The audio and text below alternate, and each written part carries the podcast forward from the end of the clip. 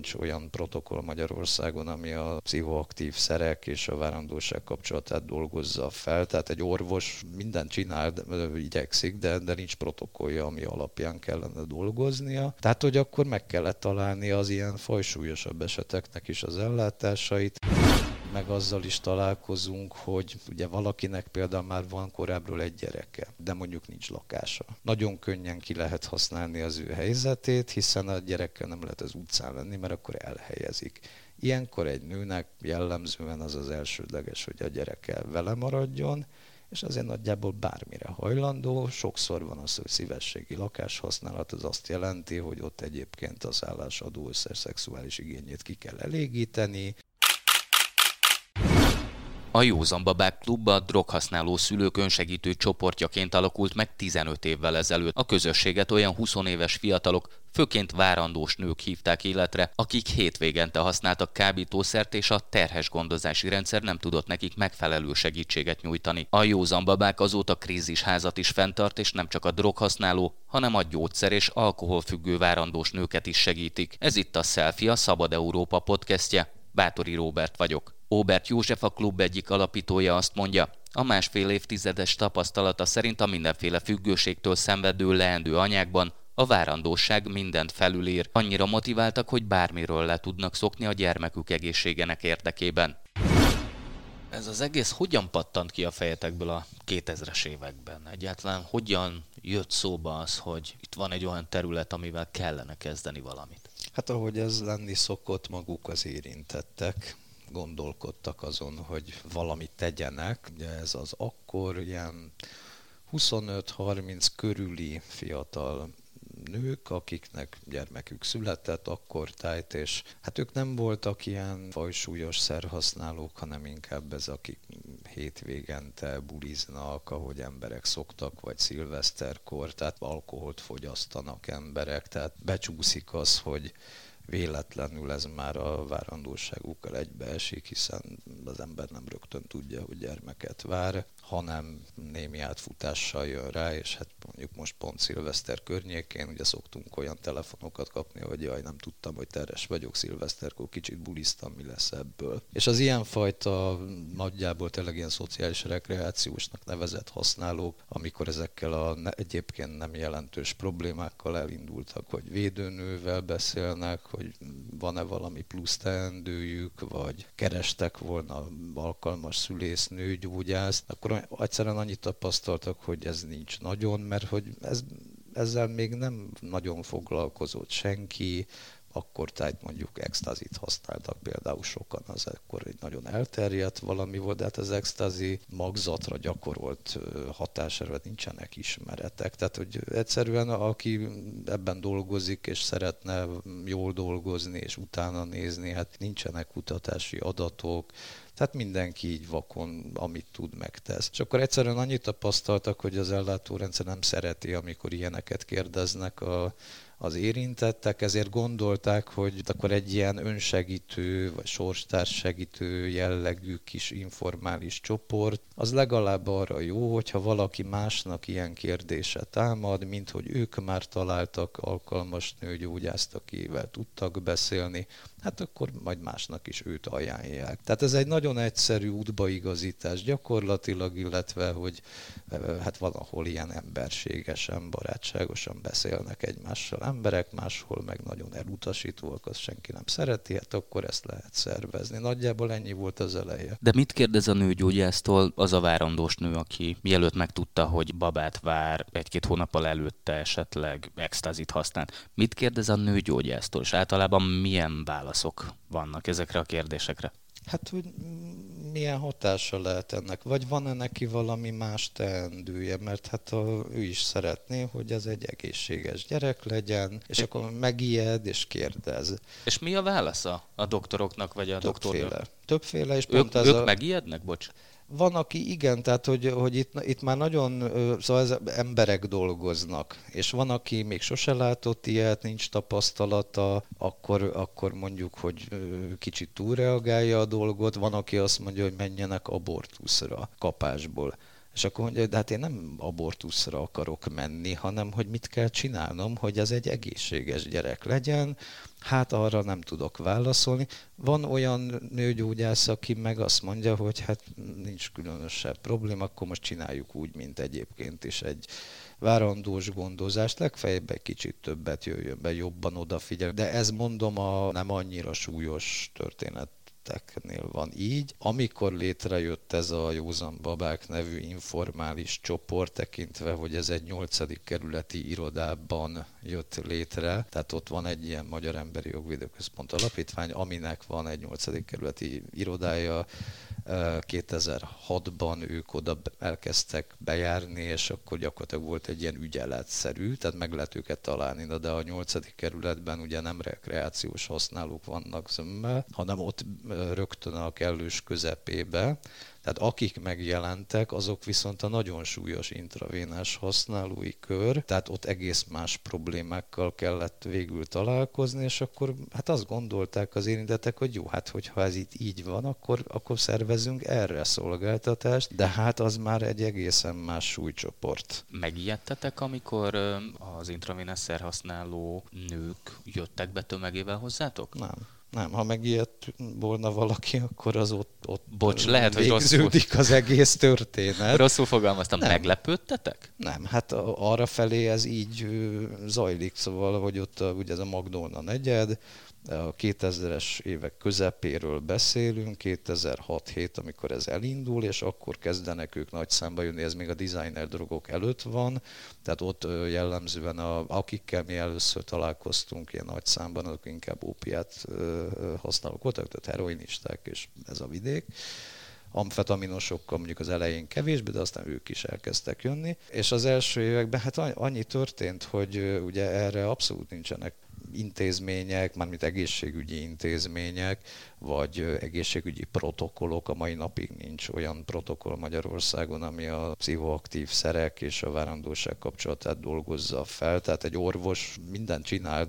igyekszik, de, de nincs protokollja, ami alapján kellene dolgoznia. Tehát, hogy akkor meg kellett találni az ilyen fajsúlyosabb eseteknek is az ellátásait, és akkor itt szép lassan, sok-sok év alatt kiépültek ezek a orvos kapcsolatok, kórházi osztályok. Mai napon jellemzően vagy a nyírő addiktológiai osztály, ott olasz Anna dolgozik, aki, aki kifejezetten törődik ezekkel a várandós gondozásokkal, tehát ő, őt ez nagyon érdekli, ő személyesen nagyon elkötelezett, akinek inkább mentális vagy pszichiátriai osztályra való problémái vannak, az pedig a János Kórház, ahol a Kurimai Tamás és csapata dolgozik, az Közép-Európában az egyetlen olyan kórházi osztály, ahol mentális zavarokkal látnak el várandós nőket. Ott az a különbség, hogy a Jánosnak a gyerekosztályával szövetkeztek, ezért ott szülés után bent lehet maradni, és akkor akár hetekig, hónapokig gondoznak valakit, még bent az osztályon, mire ki tud menni a gyerekkel, tehát olyan állapotban, amikor már haza lehet engedni, csak ez egy nagyon speciális program, és hát tulajdonképpen ez a két ellátóhely van. Ezek nagyon sok év alatt épültek ki, nálunk közben volt egy nőgyógyász 2008-tól, aki bejárt, és ma mai napig kedves barátunk, Olavui Sámuel, aki meg tanácsok tanácsokat adott a feleinknek. Nem szeretnek bemenni nőgyógyászatra, mert ott csúnyán beszélnek velük, és akkor hát egy, egy roppant barátságos nőgyógyász pedig bejárt hozzánk, ő megismerkedett, beszélgetett velük, aztán az ő rendelőjében, ami hát egész közel volt földrajzilag, oda érdekes módon bejártak, mert, mert tudták, hogy ki az orvos, és vele szívesen találkoztak, általában meg, meg más rendelőkben nem nagyon mentek. Tehát, hogy így épült ki az egész történet. És akkor jöttek jogászok, pszichológusok, hát ahogy szokott lenni egy ilyen helyen, önkéntesek is, egyre többen dolgoztak benne. Kik ezek a várandós krízis helyzetben lévő nők, akik bemennek hozzátok? Általában milyen szereket használnak, és hát hogy kerülnek ilyen szituációba? Miért mennek be hozzátok? Mert mindenki egészséges gyereket szeretne. Amikor megtudják emberek, hogy gyerekük lesz, akkor bármit is csináltak előtte, hát nagyon-nagyon összekapja magát mindenki. Tehát nekünk nem nagyon kell ott ösztönözni, hogy ezt ne csinálja, mert mindenki magától úgy jön már, hogy inkább az a kockázatos, hogy ne otthon egyedül kísérletezzen azonnal leállni mindennel, mert abból lehet inkább baj, tehát rögtön keressen segítséget. Ha olyan súlyú, akkor mi azonnal kórházi ellátást szervezünk, de ez egy ilyen hirtelen, ilyen kríziskezelésszerűen. Mit jelent az, hogy olyan súlyú? Hát mondjuk, hogy, hogy az intravénás használó, aki hosszú ideje, és akkor most kiderül, hogy várandós, akkor ugye megpróbál leállni, ezt ne csinálja egyedül, jelentkezzen, azonnal szóljon, és ez csak kórházi körülmények között kontrolláltan. Tehát, de, de mindenkiben nagyon nagy ösztönzés van ilyenkor. Amíg ugye ez a 2006-tól nagyjából a mi adatainkban, úgy a jelentkezőkre kérdeztél, úgy 2015-ig ez inkább személyes kapcsolat kapcsolatrendszerekről szól, tehát hozták egymást az emberek, ennél fogva azért földrajzilag ez behatárolt volt. Amikor már olyan tömegben terjedtek el a mindenféle ilyen elektronikus kütyük, amik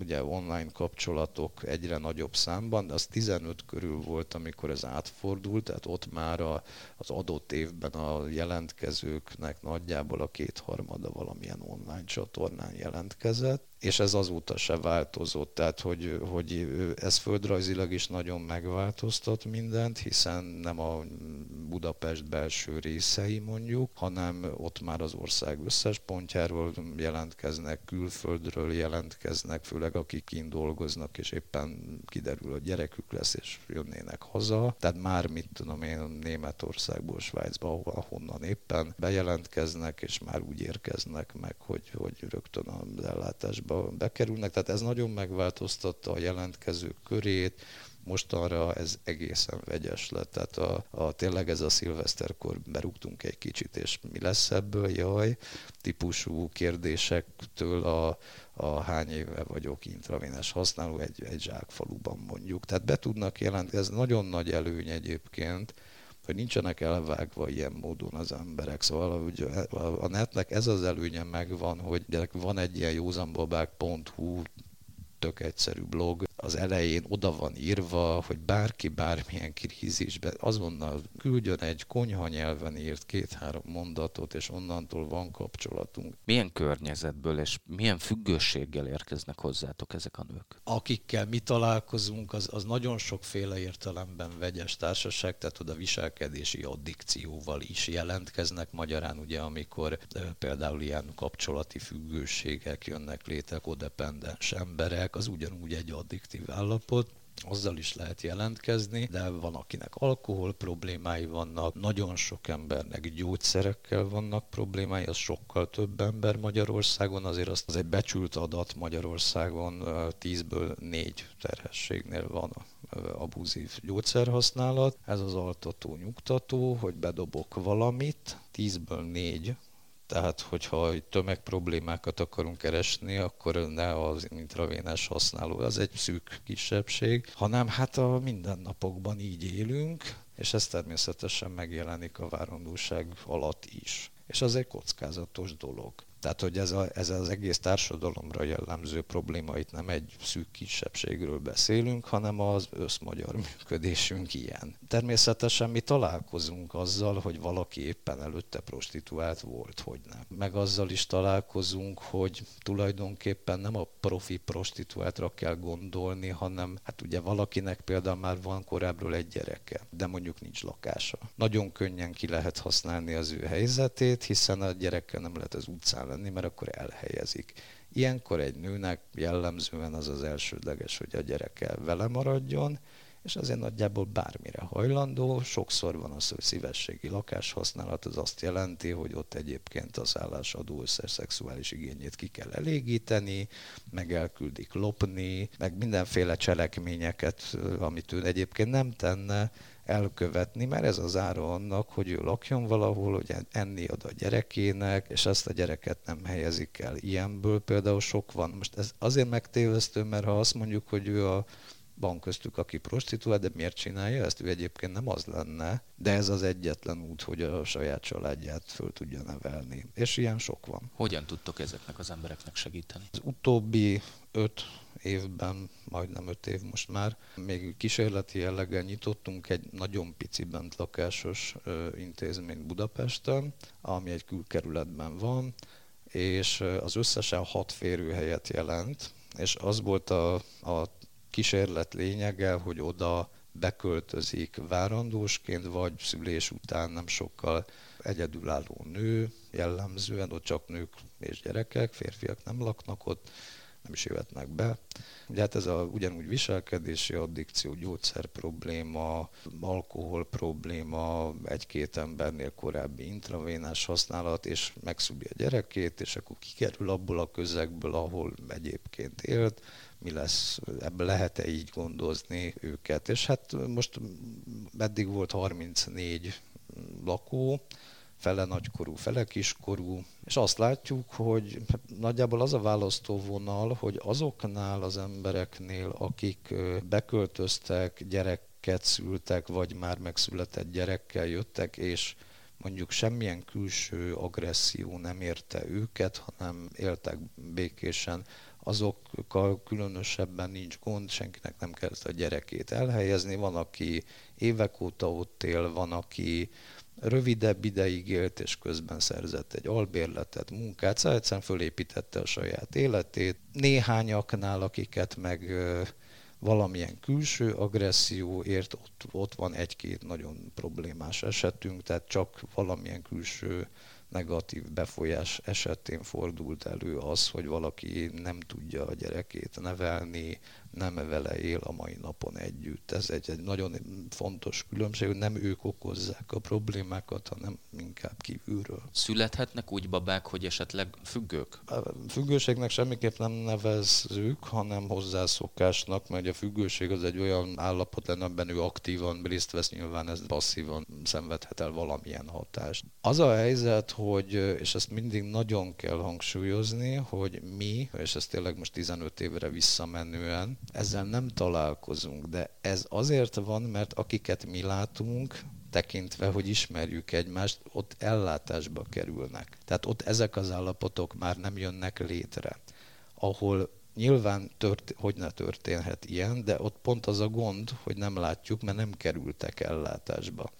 Tehát ez egy nagyon nagy probléma, hogy ne, amikor valaki mondjuk végdrogozta az egész terhességet, és akkor ennek lesz, lehet ilyen következménye, de ők azok, akik se szociális, se egészségügyi, semmiféle ellátásban nincsenek benne, és akkor ez az állapot alakul ki. Tehát mindig azt kell szorgalmazni, hogy minél előbb valami értelmezhető kapcsolatot vegyen föl, ellátást keressen, minden állapot gyakorlatilag kezelhető. Nagyon ritka az, hogy esetleg valaki végigpiálta a terhességét, annak súlyos következményei vannak, és mondjuk szülés előtt két héttel lehet, hogy az már menthetetlen. De ne, nem találkoztunk még ilyennel, mert általában hamarabb jelentkeznek meg ö, emberek de ez persze, hogy előfordulhat. Gyógyszereknél ugyanúgy vannak magzatkárosító gyógyszerek. Tehát ott nagyon meg kell nézni, hogy az ember mit használ, akár az orvos által felírt gyógyszereket is vissza kell ellenőrizni, mert ők sem mindig napra készek, fogalmazzunk így. Tehát azért volt már olyan ügyfelünk, aki mit tudom terhesség alatt depakint kapott, ami egy olyan gyógyszer, ami magzatkárosító, meg a de van egy hatóanyag, az a valaproinsav, és akkor az van a depakin, van meg a konvulexben, tehát ezt például nem lehetne fölírni, ehhez képest jön be harmadik trimester elején, és ezt szedi. És a kezelő orvosa írta fel, aki hát ezek szerint nem volt túl tájékozott. Beszéljünk még egy picit arról, hogy mennyire írja felül a várandóság a leendő anyák függőségeit? Abszolút felülírja ezeket az állapotokat, tehát tényleg képes, de ezt kell elkapni ilyenkor. Tehát, hogy nem azt mondani, hogy büdös alkoholista, drogos, nem tudom micsoda, hogy képzeled ezt, hanem azt kell észrevenni, hogy ezek az, ha van esélye, hogy az életben, hogy, hogy, hogy gyökeresen megváltozzon minden, akkor az ez a pont. És ez működik. Tehát, hogy, hogy nekünk ott nem ösztönözni kell, hanem azt kell érteni, hogy ez az ember most olyan motivált, mint soha életében nem volt és nem is lesz, és ha ezt jól kezeljük, ha, ha kapja azokat a segítségeket, amire ilyenkor szükség van, akkor ez az ember most föl fog épülni, és föl fogja nevelni a gyerekét. Ha nem kapja a segít, vagy, vagy elítéljük, vagy rongáljuk az életét, akkor nem működik. Nekünk nem az a dolgunk, hogy mások helyett kitaláljuk, hogy ők kik legyenek, hogy éljenek, mit csináljanak, mert, mert erre tényleg itt nincs szükség. Ez semmilyen más addiktológiai célcsoportnál nem lehet látni. Tehát ez nagyon eltér az egyébkénti működésektől. Hát vagy, vagy értjük, hogy mit mondanak ilyenkor, vagy nem értjük.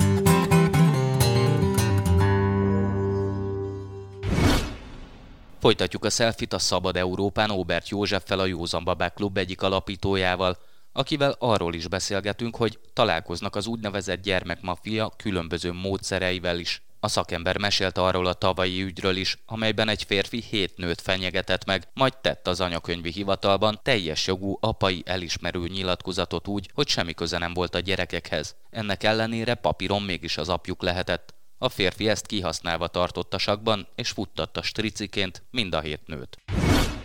Az elmúlt 15 évben mit gondolsz, mennyit változott a szociális ellátórendszernek ez a, ez a szegmense? Mennyire vannak felkészülve az ilyen jellegű problémákra? Mint rendszer furcsán működik, itt mindig embereket találunk az egész mögött. Szociális intézményeknél ugyanez van, tehát van mondjuk nagyon odaadóan működő anyaotthon, védett ház, különféle jogcímeken. Nem ez a dolga, de aki személy szerint benne dolgozik, ne, ő veszi a lapot, és, és, és akkor az egyik anya otthon mondjuk lelkesen ellátja így az embereket, a másik kevésbé, nem az intézmény típusról beszélünk, hanem a név szerint, aki ott dolgozik. A támogatott lakhatás nevűnél az egy fontos dolog, mert Ugye erre egyrészt van egy 2006-ban született ENSZ egyezmény, amit Magyarország 2007-ben ratifikált. Ez azért nagyon behatárolja azt, hogy egészségi állapot alapján se lehet embertől gyereket elvenni. Ennek a gyakorlati megvalósulása az, amit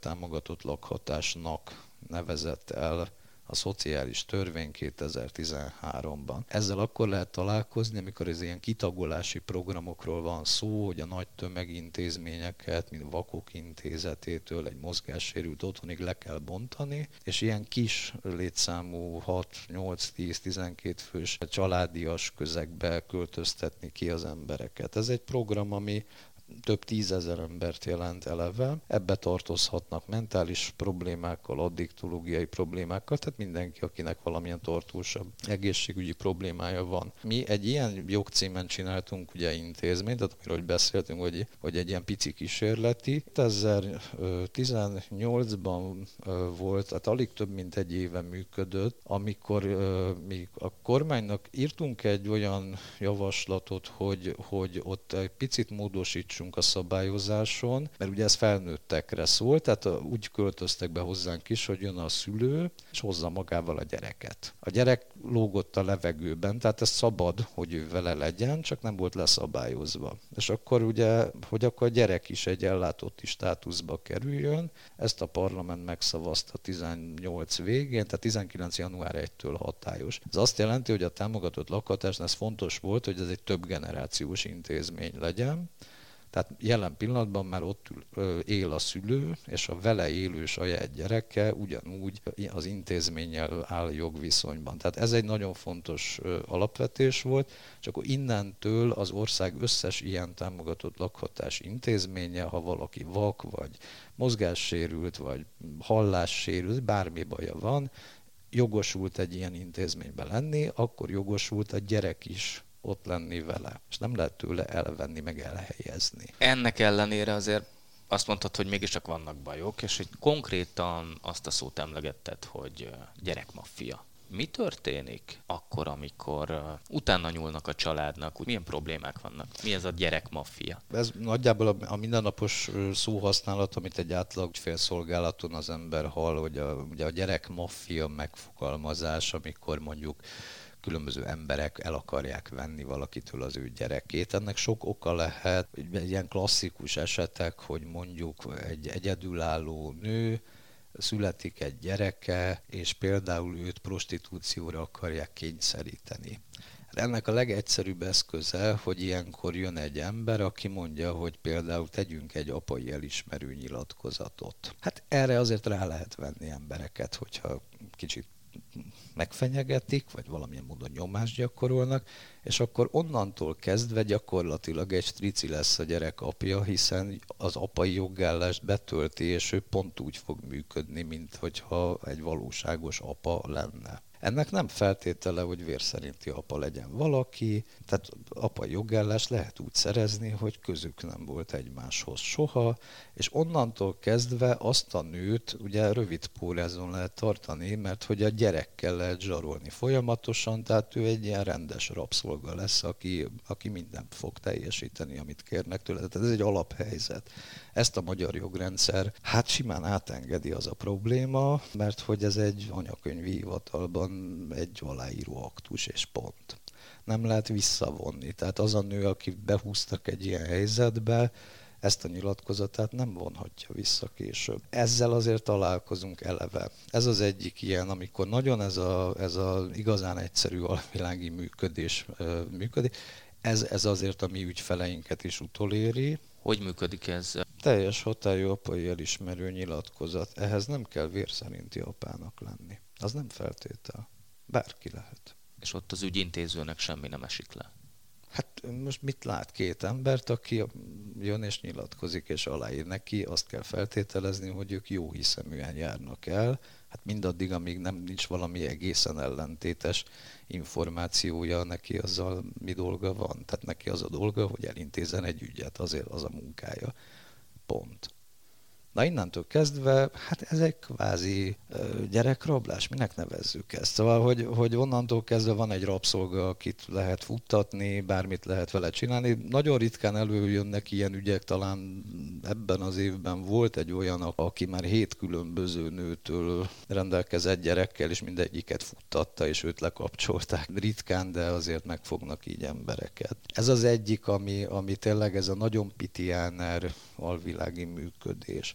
Egy másik vonulata ennek az, hogy természetesen megpróbálnak emberek gyerekeket szerezni, mondjuk, hogy az örökbefogadást megkerülni például, mert hogy hát mennyivel egyszerűbb mondjuk kiszolgáltatott emberrel megegyezni arról, hogy ő, mit tudom én, úgyis szegény, vagy beteg, vagy szóval valamilyen módon krízisben van, majd mi segítünk, ad nekünk a gyerekedet, és akkor ugye megkerültük az összes olyan procedúrát, amit ilyenkor másoknak végig kell járni. Hát azért örökbefogadó szülőktől tudjuk, hogy iszonyú nehéz dolguk van néha. Hát vannak, akik ezt meg akarják kerülni. A ti klienseitektől vittek már így el gyereket? Igen, történt ilyen, hát ez, ez az, ami a legritkebb esetben fogható meg, mert ugye az érintettek ezt utólag úgy tálalják, hogy minden rendben van. Tehát ott még az áldozat is ugye nem szokott erről beszélni, amikor már túl vannak rajta. Itt azért volt olyan, ez nem az egyik lakóval zajlott le, hogy az egyik gyámhivatal még 2018-ban, bár neki van szülői felügyeleti joga, illetve akkor volt, írt egy határozatot neki, hogy mivel a gyereke nem áll szülői felügyelet hatája alatt, ezért kirendel egy gyámot. Magyarán az ő gyereke egy gyámhoz került, egy teljesen törvénytelen határozattal. Ezt ő megpróbálta egyszer-kétszer helyrehozni, jelezte, hogy gyámhivataloknak, hogy hát neki van szülői felügyeleti joga, ő beteg volt, és kezelés a közben tényleg kellett egy külső segítség, de hát nem úgy, hogy megfosztják a szülői felügyeleti jogától, amit egy gyámhivatal nem tehet meg. Azt ahhoz a bíróságnak van lehetősége. Tehát ez egy teljesen törvénytelen helyzet volt, és akkor egy második, meg egy harmadik megismételt eljárásban se hozták helyre,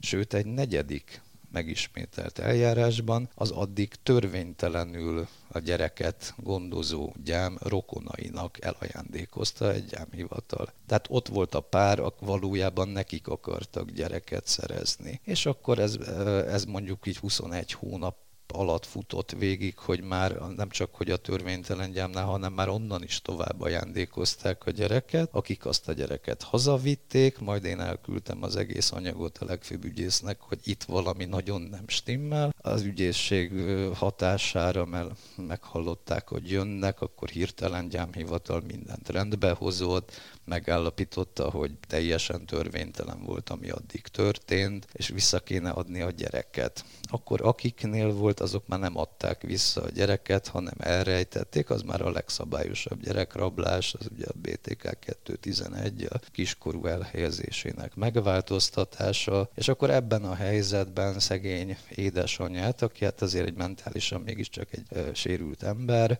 hát ő ezt már azért nem nagyon viselte, és akkor Például jött egy ilyen szituáció, hogy ott van élettárs pár, az egyik fele elrejti a gyereket, vele szemben nyomoznak, büntető eljárás zajlik, tudható, hogy ő az elkövető, a pár másik fele meg besétel vele egy anyakönyvi hivatalba, és mondja, hogy minden rendben lesz, csak írjunk alá egy apai elismerőt. És akkor egy gyerekrablást azt úgy lehet megoldani, és ez bárki bármikor megcsinálhatja, hogy kipécéz magának egy gyengébb lábakon álló egyedülálló szülőt, az egyik elrabolja a gyereket, a másik aláír vele egy apai elismerőt, és onnantól kezdve ő lesz a gyerek apja. Azóta annyi történt, hogy ezt még beadták egy bíróságra, ami pár hete hozott egy jogerős ítéletet. Az eredeti szülőt, az anyát most már minden szülői felügyeleti jogától megfosztották, és jelenleg kizárólagos szülői felügyeleti joga van a gyerekrabló pár egyik tagjának. Ez egy gyámhivatali határozattól indul, és egy bírósági ítéletig tart. A kettő között, ugye az 18 márciusi, ez 21 november a vége. Így kell lebonyolítani Magyarországon egy gyerekrablást. Ez rendszer szintű szerinted? Nem lehet tudni, mert soha Magyarországon ilyen ügyet nem fogtak meg. Ez most lezajlott, és van egy jogerős ítélet, amivel hát egy párnál van ugye gyerek, eh, viszont dokumentált. Ez volt a Selfie itt a Szabad Európán. Bátori Róbertet hallották. Köszönöm figyelmüket.